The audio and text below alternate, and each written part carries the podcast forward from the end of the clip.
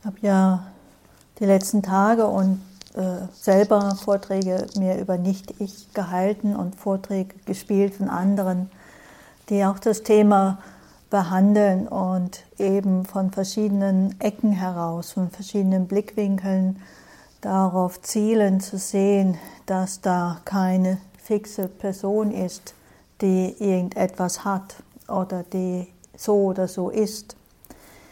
Erinnert euch an den mittleren Weg. Ein Weg entsteht durch zwei Pole, links und rechts.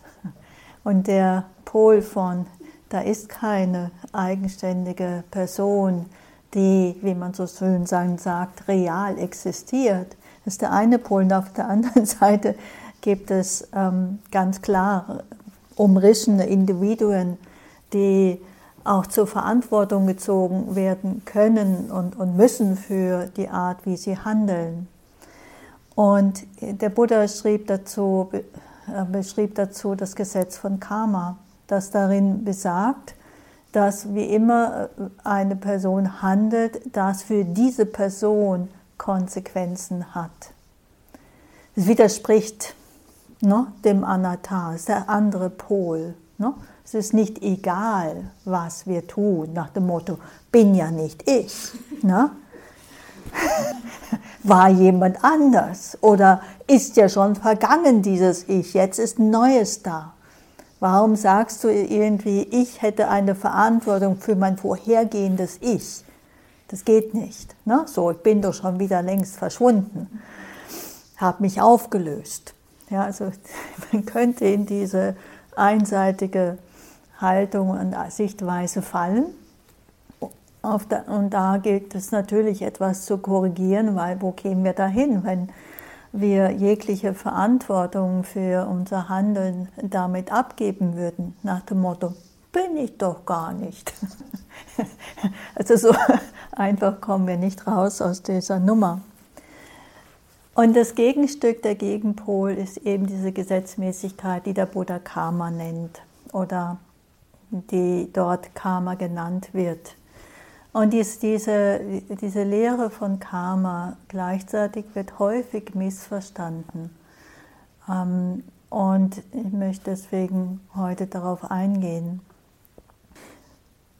Ausgehend von einem ähm, berühmten Zitat des Buddha, das wir an erster Stelle finden vom Dhammapada, das ist eine Sammlung von prägnanten Versen aus den verschiedenen Schriften des Buddha.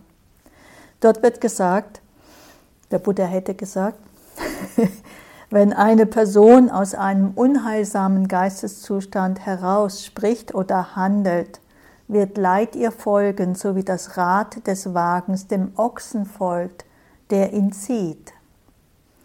Wenn eine Person aus einem heilsamen Geisteszustand heraus spricht oder handelt, folgt ihr Freude, so wie ihr eigener Schatten ihr folgt. Und der Buddha mag ja diese, diese Bilder, diese Bildsprache, ja. Und die hat ein, wenn wir uns das vorstellen, ist immer schön, wenn wir uns das so wirklich vorstellen, da ist so ein Karren, der ist mit Leder vertreut, mit diesem Ochsen. Ne? Der Ochs watschelt so äh, dahin und der Karren folgt direkt hinterher. Es ist so wie wenn wir ein Auto haben im Anhänger, wenn der gut da der Anhängerkupplung befestigt ist, dann wird dieser Hänger einfach folgen. Also für uns heute im Westen. Die hatten damals keine Autos. Die hatten eben nur Ochsenkarren. Ja. Aber es ist wirklich eindrücklich. Ja, der Karren geht hinterher, ganz egal, wohin der Ochsen nun mal geht. Und ähm, naja, der Ochs leider steht da für die unheilsamen Geisteszustände. Ähm, während eben auf der anderen Seite äh, auch das andere Bild, die Person und ihr Schatten, ja, wenn, also in Indien gab es ja viel Sonne, von dem her war meistens ein Schatten sichtbar. Und auch hier ein Schatten, der folgt uns überall hin. Also diese, diese, da wird ein sehr direkter Zusammenhang beschrieben die äh, uns darauf hinweist, es ist wirklich wichtig, dass wir schauen, wie wir handeln ähm, oder sprechen, weil das darüber entscheidet, ob Leid entsteht oder nicht entscheidet, aber sehr wohl dein Zusammenhang besteht für Leiden oder für Freude. Wie gesagt, es gibt Missverständnisse zu diesem Begriff oder dieser Vorstellung vom Karma, weil sie oft auch von einfach benutzt wird, ohne dass von, von Menschen, die gar nicht so tief drin sind in der Praxis, vielleicht gar nicht. Ja, das ist ein Begriff, der, der, der, ähm, der schwimmt so ein bisschen in unserer Gesellschaft herum, auch wenn wir noch nie etwas von buddhistischer Lehre wirklich gehört haben, begegnet uns dieser Begriff Karma immer mal wieder. Auf Tassen habe ich den schon gesehen oder irgendwo, ja, wo wir es nicht unbedingt eine Erklärung dazu bekommen, was damit gemeint ist. Karma selbst, der Begriff, bedeutet als erstes einmal nicht ein Substantiv, sondern eine, es ist ein Verb und bedeutet handeln. Also nicht Handlung, sondern handeln. Es ist ein Verb, eine Aktivität. Und betrachtet werden die Folgen hierbei für uns selbst. Das bedeutet nicht, keineswegs, dass unsere Handlungen keine Folgen haben für andere. Und ich denke, das ist äh, jetzt auch nicht äh, völlig ähm, unwichtig, auch dahin zu schauen, wie unser Handeln und Sprechen auf andere wirkt. Aber in diesem Zusammenhang bei Karma ähm, spielt es erstmal keine Rolle. Ja? Aber das heißt nicht, dass es grundsätzlich keine Rolle spielt. Das sind zwei paar Dinge. Aber die, ähm, das Handeln ist nur ein Faktor, der wesentliche Faktor. Und äh, für die Dynamik, die dieses Handeln eben auslöst, ja, wir haben ja schon gehört vom bedingten Entstehen, also ne, etwas entsteht und das ist immer auch eine Bedingung für anderes, weiteres Entstehen. Und für diese Dynamik sind äh, wichtig, ähm, neben der, äh, der Ab, also zum einen die Absicht hinter dem Handeln, dann das Ausführen der Handeln, dann das Gelingen der Handlung und das Bejahen der Handlung. Und wenn die alle zusammen sind, dann ist die Dynamik, wenn die alle in die gleiche Richtung weisen, vor allen Dingen, dann ist die Dynamik groß. Während wenn die Dynamik kann geschwächt werden dadurch, dass eine Handlung unterbrochen wird, nicht zu Ende geführt wird, dass wir sie bereuen, dass wir sie ähm, ja vielleicht auch nicht einmal ganz ausführen. Ist leicht nachvollziehbar, dass unsere Absicht natürlich eine Rolle spielt und erstmal darauf, darüber wesentlich entscheidet. Ne? Wir möchten jemandem gerne etwas Gutes tun. Das ist eine schöne Absicht. Aber sie entfaltet natürlich eine viel größere Dynamik, wenn wir sie ausführen. Ja? Und wenn es uns gelingt, natürlich auch noch einmal mehr. Und wenn wir uns hinterher daran freuen, dann hat es wirklich eine starke Kraft. Boah, ich habe dir was Gutes getan.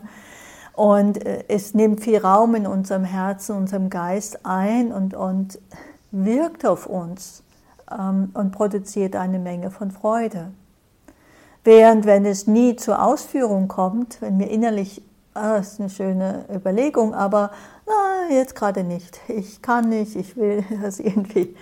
Wir, kommen nicht zur Ausführung. Ne? Etwas in uns stoppt uns. Ne?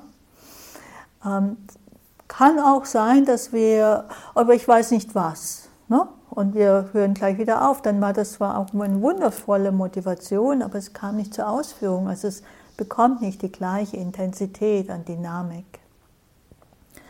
Oder wir beginnen das Ausführen, aber es, es gelingt uns nicht wirklich, es zu Ende zu bringen.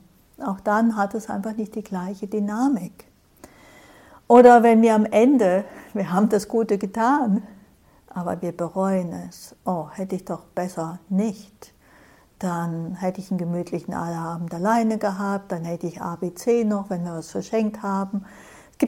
Viele, viele Möglichkeiten, unsere, auch unsere guten Handlungen zu bereuen. Habt ihr doch auch, auch schon mal gemacht, oder nur ich. Ja, so kleine Dinge, wo man hinterher denkt, naja, hm, wäre lieber auf der Couch geblieben. Und auf der anderen Seite natürlich gibt es auch die, die, die Taten, wo wir merken, hm, da sind wir einfach schlecht drauf, da sind wir gerade wütend und die Wut kommt raus, wir wollen es denen heimzahlen und, und wir platzen heraus und hauen mal richtig auf den Tisch. Ne? So. Und, ähm, hinter, und, und, und da gibt es einmal die Idee, ne? die natürlich dann ja, so in einer bestimmten Art wirkt. Dann gibt es das Ausführen, ja, es wirkt dann nochmal stärker. Dann gibt es das Gelingen, der habe ich es richtig heimgezahlt, richtig was mal die Meinung gegeigt, die ist wirklich in den Boden versunken vor Scham, hat keinen Ton mehr rausgebracht und, und ging ganz geknickt dann raus. Ne? So, wir sind, und wir freuen uns noch lange über diese Tat. Hat sicher eine viel stärkere Dynamik, als wenn wir hinterher denken, ich bin echt über das Ziel hinausgeschossen und ja, die, die ist echt total verletzt und ich kann das spüren. Ja, wenn mich jemand so angehen würde, dann das wäre auch nicht schön. Ne? So, und wir knirschen so ein bisschen mit den Zähnen, sagen dann vielleicht bei der nächsten Gelegenheit, tut mir leid, da bin ich ein bisschen mit den Pferden sind wir durchgegangen, äh, so, so ganz so war es nicht gemeint, ich habe auch einen Anteil, bla bla bla und was weiß ich, ist sicherlich die Dynamik etwas geringer. Und wenn wir zwischendrin natürlich schaffen, innezuhalten, ist das natürlich auch milder und sagen, oh, jetzt bin ich hier aber echt am Losziehen, stopp mal. ja, das, bremst diese Dynamik. Und der Buddha sprach von diesen heilsamen äh, Kräften oder heilsamen Dynamiken und den unheilsamen Dynamiken. Das heißt noch lange nicht, dass die einen sich gut anfühlen, die anderen sich schlecht anfühlen. Ja? Das sind nochmal zwei verschiedene Sachen. Sondern man guckt einfach, wohin führt es. Führt es zu Frieden? Führt es zu Wohlergehen? Führt es zu ähm, Harmonie, führt es wirklich zu Vertrauen, führt es zu Offenheit des Herzens, führt es zu oder führt es zu mehr Trennung und Angst und Leid und Bitterkeit und ja. Also die Unterscheidung zwischen Krieg und Frieden. Das ist wichtig, ich sage es deswegen, weil bei, gerade bei so einem schönen Wutanfall, der kann sich auch, wenn wir die, nicht die Schwächeren sind, ne, wenn wir die Stärkeren sind, ähm, so ein schöner Wutanfall kann sich durchaus angenehm anfühlen auf den ersten Blick, auch auf den zweiten. Ne? Das ist eine richtig schöne, wallende, lebendige Erfahrung. Das, und es wird so schön kraftvoll und dynamisch und ja, hier bin ich und ja, andere besiegen das und da kommt was auf in unserem Sein. Entschuldigt, dass ich das so sage, das ist vielleicht unbuddhistisch, aber es ist die Erfahrung. Ja, so. Ja? Äh, Stoker kommt meistens hinterher, wenn das, äh, naja, hm, ähm, wenn man dann entweder einstehen muss, ist vielleicht doch ein bisschen einseitig geworden oder einfach die Trennung spürt, ein bisschen Angst. Ne? Ähm, ich bin ja auch nicht immer so stark. Ne? Bei der nächsten Gelegenheit, wenn ich verletzlich bin, dann hauen die rein oder ja, so. Auf jeden Fall werden die mir nicht so wohlgesonnen sein, als wenn ich höflich bin, freundlich bin. Das ist einfach so. Das ist, eine, das ist ein Gesetz. Könnt es ausprobieren. Wenn ihr zu zehn Leuten unfreundlich seid, dann sind vielleicht äh, neun unfreundlich zurück und einer freundlich. Entweder weil Bodhisattva ist oder Angst hat. ja, während wenn wir freundlich sind, können ja auch freundlich Grenzen setzen, freundlich sagen, was wir wollen, was wir brauchen. Wenn wir freundlich sind, werden wahrscheinlich mehr freundlich sein. Also das, das ist einfach etwas, was man beobachten kann, ohne dass man es extra tun muss. Das äh, gelingt uns schon oft genug, wenn wir draußen sind im täglichen Leben. Ne? So. Ähm, auf jeden Fall ist es wichtig, dass wir äh, ja, sehen und verstehen, dass die, die, äh, die Aussage, ist es heilsam oder unheilsam, ist, ist etwas weitergedacht. Was kommt dabei raus? Ne? Was entsteht dadurch? Und diese Absicht, Absicht ist wirklich entscheidend, die innere Geisteszustand, der mich zu einem, meinem Handeln bewegt. Äh, bei den Daseins, äh, bei den, bei den Haufen, bei den Greifhaufen, die wir schon hatten, ja, diese, diese fünf, da ist es dieser vierte, Sankara, diese Gestaltungen, Strebungen, weil alles, was dann so zu einer Aktion beiträgt, die Energie liefert, die, die richtigen Gedanken liefert, also die Geda entsprechenden Gedanken so äh, liefert, äh, gewisse Körperspannung hervorruft oder, oder Entspannung hervorruft. Ja?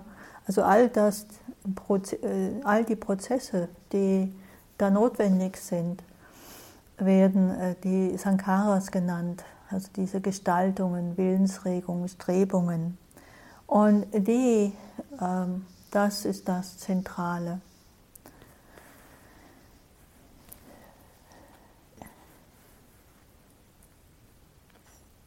Diese Art des Handelns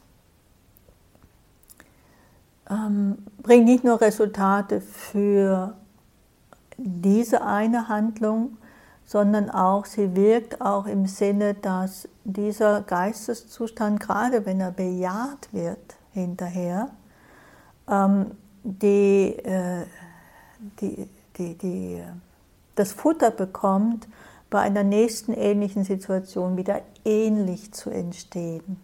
Ja, also das heißt, wir füttern auch bestimmte Geisteszustände durch unser Ausagieren und machen es ihnen leichter, wieder aufzutauchen, wieder ähm, in unserem Leben zu agieren, sich auszuleben. Und ich habe mal diesen Selbstversuch gestartet. Selbstversuche in immer in gewissen Rahmen kann man das schön machen.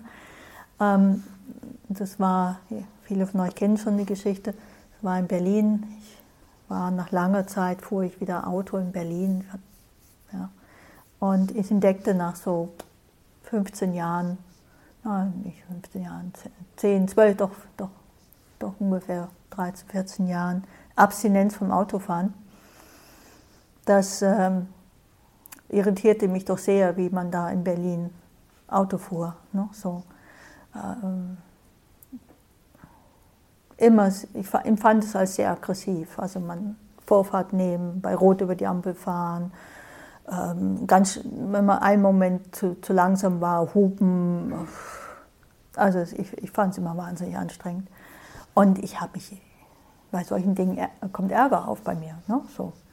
Und eine Zeit lang habe ich gedacht, ach ja, ich habe doch mal gelesen, das soll man ja nicht unterdrücken, Gefühle und Wut schon gar nicht. Ne? Das kann man ruhig mal ein bisschen ausleben, ganz wichtig. Und ich dachte, ich so kann er da. Ne? So lebe ich das auch mal ein bisschen mit dem Auto auf, aus. Und offensichtlich, ich habe inzwischen verschiedene Studien gelesen, bin ich nicht die Einzige, die sich das mal gedacht hat und lebte das so im Auto. die kleinen Seiten, die man halt so kennt.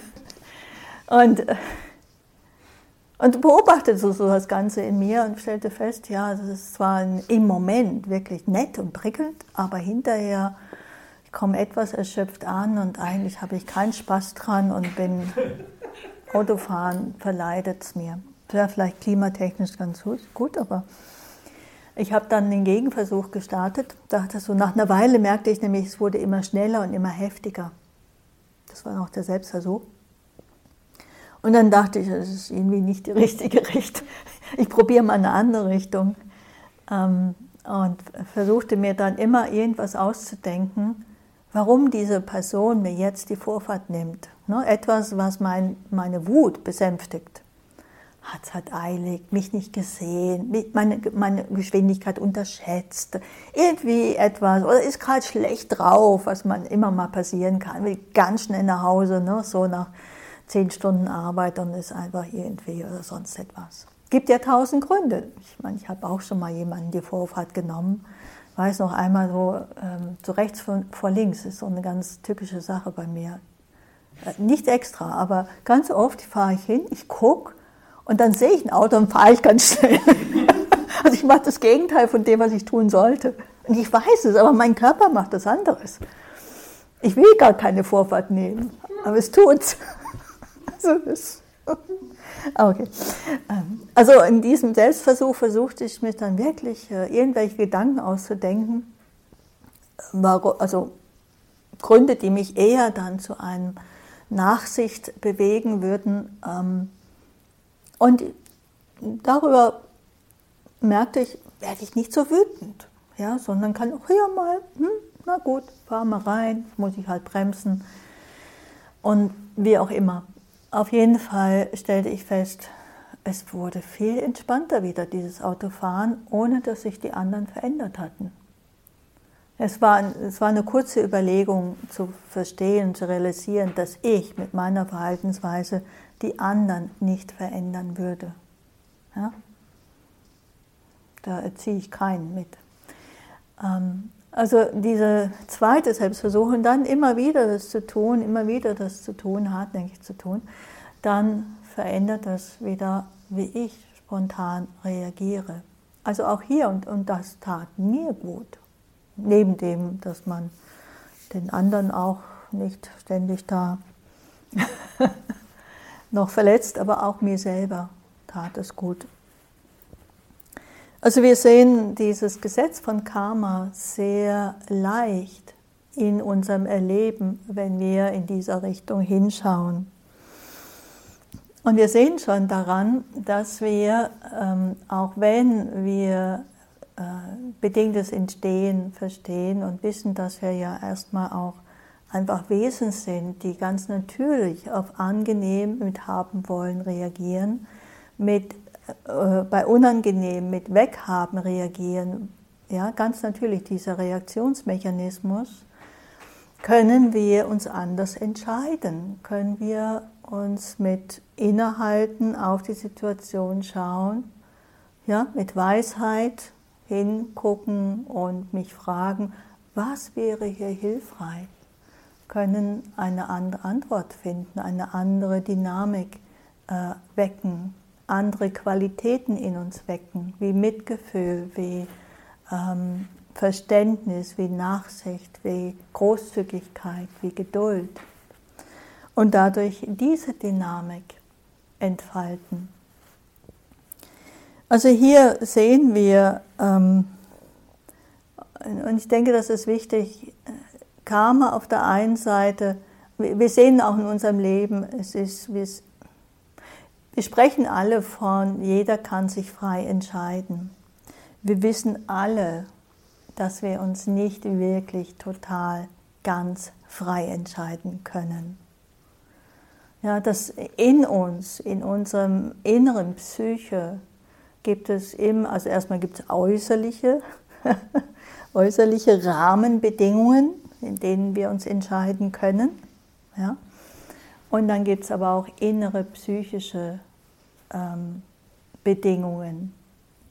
Ja, wir kennen das aus unseren Sprüchen, da kann ich nicht aus meiner Haut. Ich muss über mich hinauswachsen. Ja?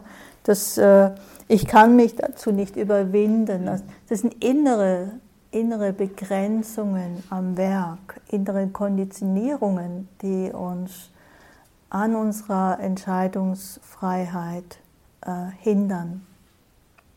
Dass wir den Mut nicht haben, irgendetwas zu tun. Wir möchten es tun, was ich, einen Job kündigen, Weltreise machen oder Stadt wechseln oder Partnerschaft eingehen oder nicht eingehen oder Kinder kriegen oder nicht kriegen. Es gibt ja tausend Entscheidungen im Leben, ähm, wo wir merken, ich würde zwar das eine gerne, aber ich, ich bin, ich merke, da kommt Angst auf, da kommt Widerstand auf und das sind innere, innere Konditionierungen, die uns da zurückhalten. Ob es zum Guten ist oder nicht, ist gar nicht die Frage, aber auf jeden Fall merke ich, ich kann mich gar nicht wirklich frei entscheiden. Die Praxis meines Erachtens hilft uns, dass wir uns freier entscheiden können. Ja? Es gibt so ein bisschen mehr Raum, weil ich mit mehr einfach sein kann. Aber ähm, auch in diesem Sinne ist Karma da, dass wenn wir immer wieder uns in einer bestimmten Richtung entscheiden, drängt es uns in diese Richtung und unsere Entscheidung wird sich eher in diese Richtung ausfallen. Aber ähm, wenn wir eben gerade vor dem Hintergrund von Bedingten entstehen, dass ganz viel aus Bedingungen heraus entsteht, muss dennoch irgendwo eine Möglichkeit sein für eine bewusste, freie Entscheidung. Das heißt, ähm, weil sonst könnten wir ja nie sozusagen die Verantwortung übernehmen. Aber auch hier ist es wichtig, dass wir wissen, dass wir uns auch dies äh, sozusagen erarbeiten. Es braucht eine Bewusstheit, es braucht eine Auseinandersetzung, es braucht eine Achtsamkeit und ein Verstehen.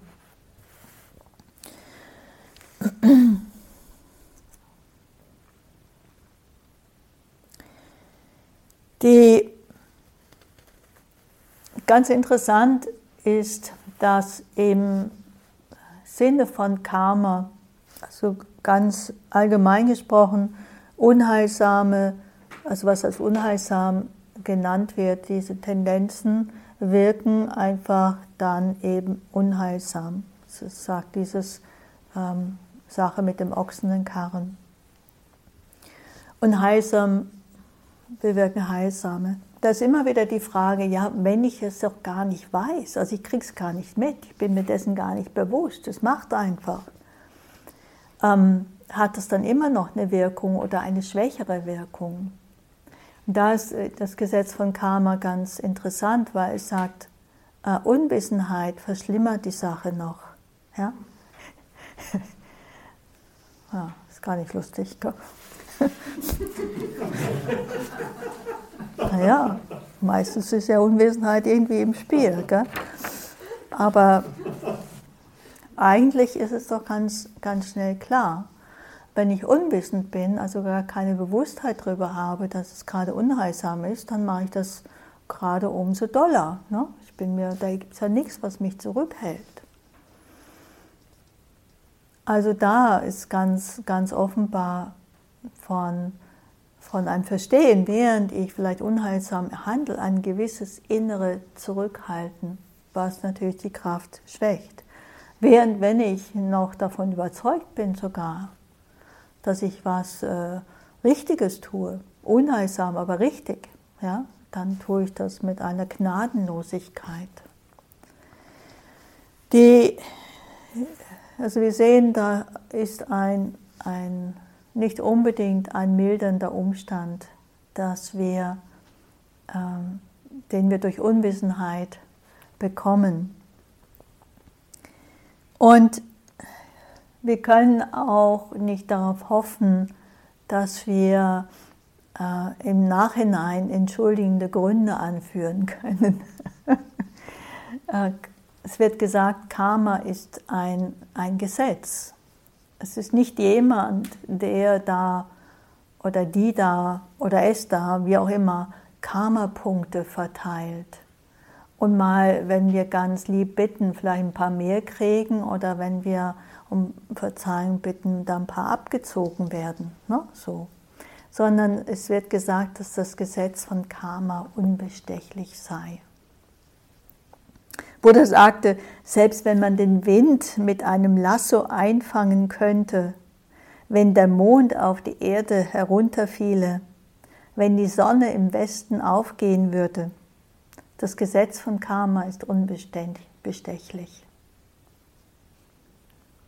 Ich mag das. Ich, mir ist das sympathisch. Das sehen wir so klar. Ich weiß einfach, wo ich dran bin. so.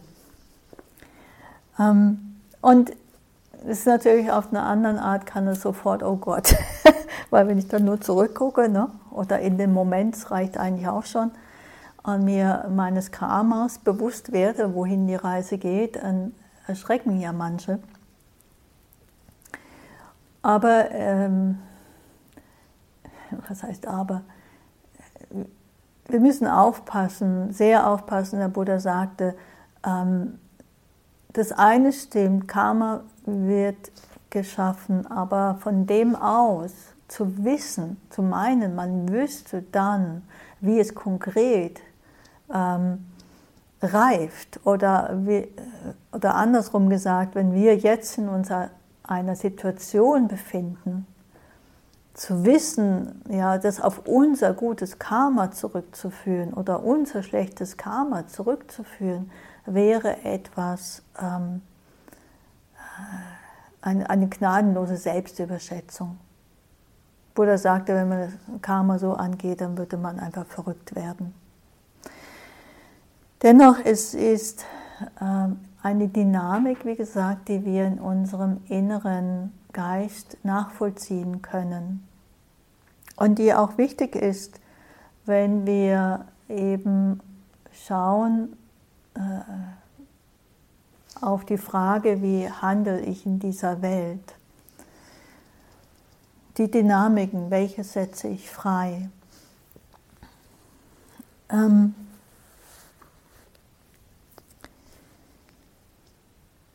Es gibt zwei, äh, eine, auch eine Unterscheidung. Es gibt das Handeln, was Karma genannt wird. Es gibt die Resultate, die werden Vipaka genannt. Und wie gesagt, es ist oft das Missverständnis, es einfach zu reduzieren, was jetzt ist, auf Karma. Gerade auch im, ähm, im Buddhismus oder in buddhistischen Ländern. Was wir auch ähm, mm, ein bisschen aufpassen müssen, ist, ähm, dass wir äh,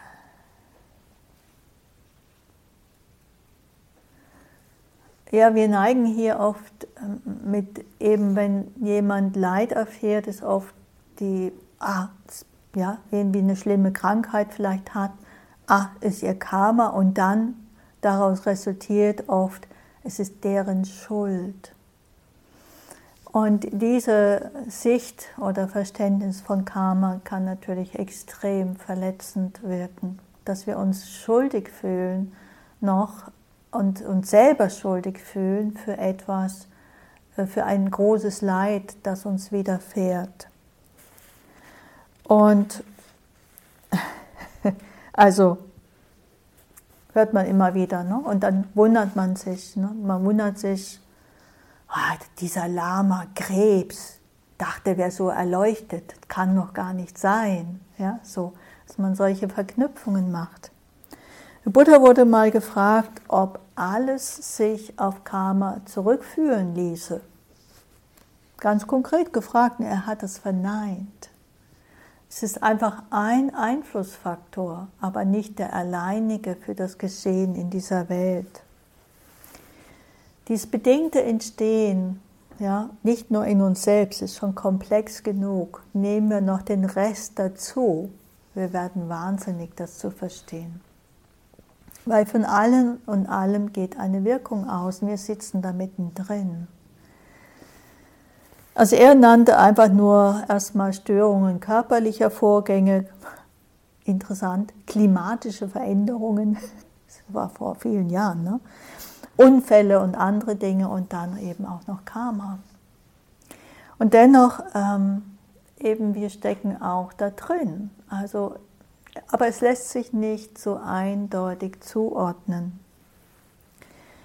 Außerdem gibt es auch noch sozusagen die Wirkung von unserer, äh, ja, nicht nur unserer eigenen, ähm, wie soll ich sagen, wir, wir, wir sind ja nicht nur, wir leben ja nicht allein, wir erleben einer bestimmten Kultur, in einer bestimmten Geschichte. Und wenn wir schauen, auch schon allein hier in Deutschland oder Schweiz oder Österreich, ist glaube ich nicht so, ein bisschen verschieden schon, aber äh, die Geschichte unserer Länder auch die ist sozusagen, wir, wir ernten auch, was andere getan haben. Ja? Sind auch im Einfluss unserer vorhergehenden Generationen. Das höre ich immer wieder. Also die einerseits wirklich verstehen, dass wir Karma einen Zusammenhang erklärt, uns ein Stück weit eine Verantwortung gibt in unseren eigenen Schoß, aber wir deswegen keinen Kontrollmechanismus gewinnen. Aber sehr wohl eine, äh, unseren Geist, wie wir im Geist, welche geistige Atmosphäre wir in unserem Geist entwickeln, der ausschlaggebend ist für inneren Frieden, da haben wir einen großen Einfluss drauf und den sollen wir in uns wahrnehmen. Und darauf weist Karma hin, dass wir diese, das wirklich darauf achten. Nicht so sehr ähm, im Sinne von, hm, habe ich auch oft gehört, pass auf dein Karma auf, könnte bös werden. Also dass einem so ein bisschen Angst eingeflößt wird, sondern eher wirklich motivierend. Wir haben den Schlüssel für Wohlbefinden und Frieden in der Hand. Es soll keinesfalls sozusagen genutzt werden, um ähm, Leiden zu zementieren. Ja? Man hat ja immer wieder, auch damals in Indien, sehr viel Ungleichheit gehabt in den Gesellschaften. Die Männer waren, waren höher gestellt als die Frauen, dann gab es die verschiedenen Kasten. Ähm, ja. Und der Buddha hat sich ein wenig, ja, hat es wieder aufgelöst. Er hat in seinen Orten das Kasten, die Kastenunterschiedene abgeschafft. Bei den Frauen hätte er meiner Meinung nach ein bisschen weiter gehen können, als er ging. Da gab es immer noch einen Unterschied. Ähm, aber auf der Ebene von Erfahrung, wenn wir schauen, auf den, eben auf den vier oder fünf Elementen, finden wir hier keinen Unterschied, Mann oder Frau. Aber auch hier sehen wir oft den Einfluss, den eine Kultur vielleicht haben kann, eine Gesellschaft haben kann, auch vielleicht für eine Lehre, für sie begrenzt uns auch immer wieder in unserem Denken, in unseren Vorstellungen, die wir entfalten können. Ich finde es sehr interessant, wenn wir schauen in der Wissenschaft über auch gesellschaftlichen Entwicklungen. Es sind immer Entwicklungen mit kleinen Sprüngen, aber der ganz große vom Anfang bis Ende der ist meist nicht möglich. Es braucht diese Zwischenschritte, um äh, wirklich zu entfalten.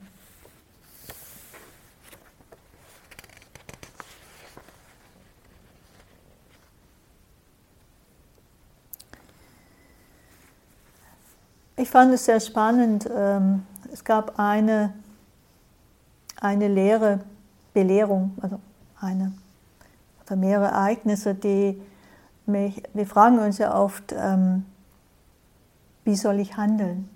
Was soll ich tun? Was ist wichtig? Und dazu gibt es eine Geschichte, die mir sehr, sehr hängen geblieben ist, die auch im Kloster in Thailand war. Dort, dabei ging es um, wie gehe ich um mit dem, was mir geliehen wird. Ja, ich bekam verschiedene Sachen geliehen, ne, während ich dort war. Eines war eine, eine alte Thermoskanne. Ja, war wunderbar. Ähm, und in dieser alten Thermoskanne gab ich einmal einen Schwarztee mit Milch. Das für die Engländer, meinem Lehrer, englischer Mensch, Mönch aus England, also Schwarztee mit Milch mögen die. Ne? Das ist die Tradition. Und er hat sich wahnsinnig gefreut, weil Milch dürfen die einfach nicht, einfach, das ist Nahrungsmittel und darf man nur morgens und nicht mehr danach zu sich nehmen. Also der konnte sich schon Schwarztee machen, aber ohne Milch. mit Milch, das war das Highlight. Gut, ich was macht du das? Ne? Und dann hinterher bei den Gesprächen ging ich wieder hin, sammelte meine Thermoskanne ein. Da waren noch ein paar andere Frauen drumherum, die fanden aber mit einem Blick, hm, die haben dann so, warum ist die Thermoskanne so dreckig, so von außen, ne? so sah die ganz schmuddelig aus. Und ich äh, bekam einen Rüffel, dass ich eben diese Thermoskanne nicht genügend putze, ne? sauber halte und nachachte und so. Also, okay, gerüffelt. Wochen später ging es um ein dickes, fettes Baumwollquilt, was ich benutzte. Unendlich viel mehr wert als diese Thermoskanne. Und aus verschiedensten Gründen musste ich die waschen. Es war aber Monsunzeit und extrem schwer, so ein fettes Baumwollquilt, also diese Matten, vielleicht ein bisschen dünner, aber länger, zu waschen und wieder trocken zu kriegen, weil das war in einem Wald, ein Urwald, ne, so richtig, richtiger Wald. Und zwischendrin gab es ein paar kleine ähm, Sonnenflecken. Und da waren natürlich alle Wäscheleinen gespannt. Ne? Weil man musste, man schwitzte da so wahnsinnig, man musste eigentlich jeden Tag seine Wäsche, seine, seine Sachen waschen. Und das machten alle und ich eben dieses Quilt noch obendrein, das auch noch schwer trocknete. Ich hing es dann immer schön in die Sonne, damit es trocknet und nicht verschimmelt. Und meine lieben anderen Genossinnen, die hatten ihre Polyester-Röckchen, also Röcke, ne, aber aus Polyester trocknet sofort, nur mal einmal angucken. Und die schoben immer mein Quilt immer in den Schatten und ihre Röckchen in die Sonne. Und dann ging das hin und her. Ja, ihr könnt euch das vorstellen. Ich in absoluter Panik um dieses Quilt, weil auf die Sachen achten. Ich wollte nicht noch einen Rüffel kriegen. Und die immer wieder das, ne? und dann irgendwann haben wir uns gezopft. Naja, gut. Okay, nächsten Morgen hing, hieß es wieder beichten, also wir haben uns gezopft, erzählen, und, ne? weil es kommt ja eh raus. Und Daraufhin bekam ich wieder einen Rüffel und er sagte zu mir, hättest du doch das Quilt ver vergammeln lassen, ist doch nicht so wichtig. Was ist denn jetzt los? Ne? Einmal kriege ich einen Rüffel für eine alte Thermoskanne, die dreckig sein soll, das noch nicht mal wahr. Und das andere Mal es geht um ein rieses, wertvolles Ding und ich soll es vergammeln lassen. Hatte dann die Geistesgegenwart zu fragen, was ist denn jetzt los? Ich verstehe das nicht. Erklär es mir mal besser. Warum einmal so und einmal so?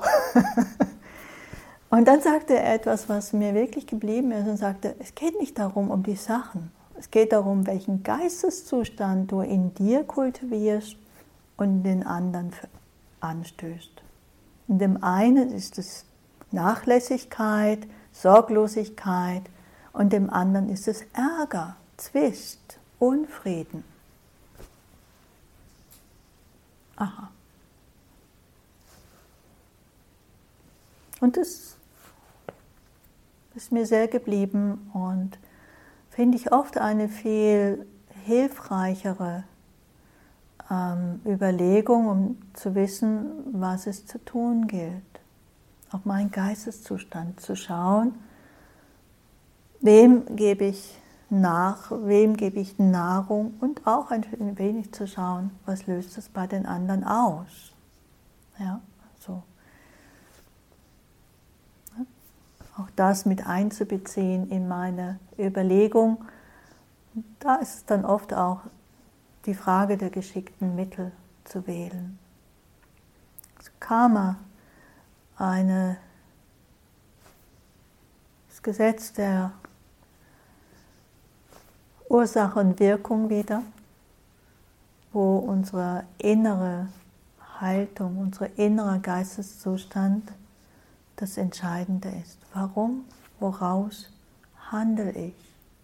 Und diese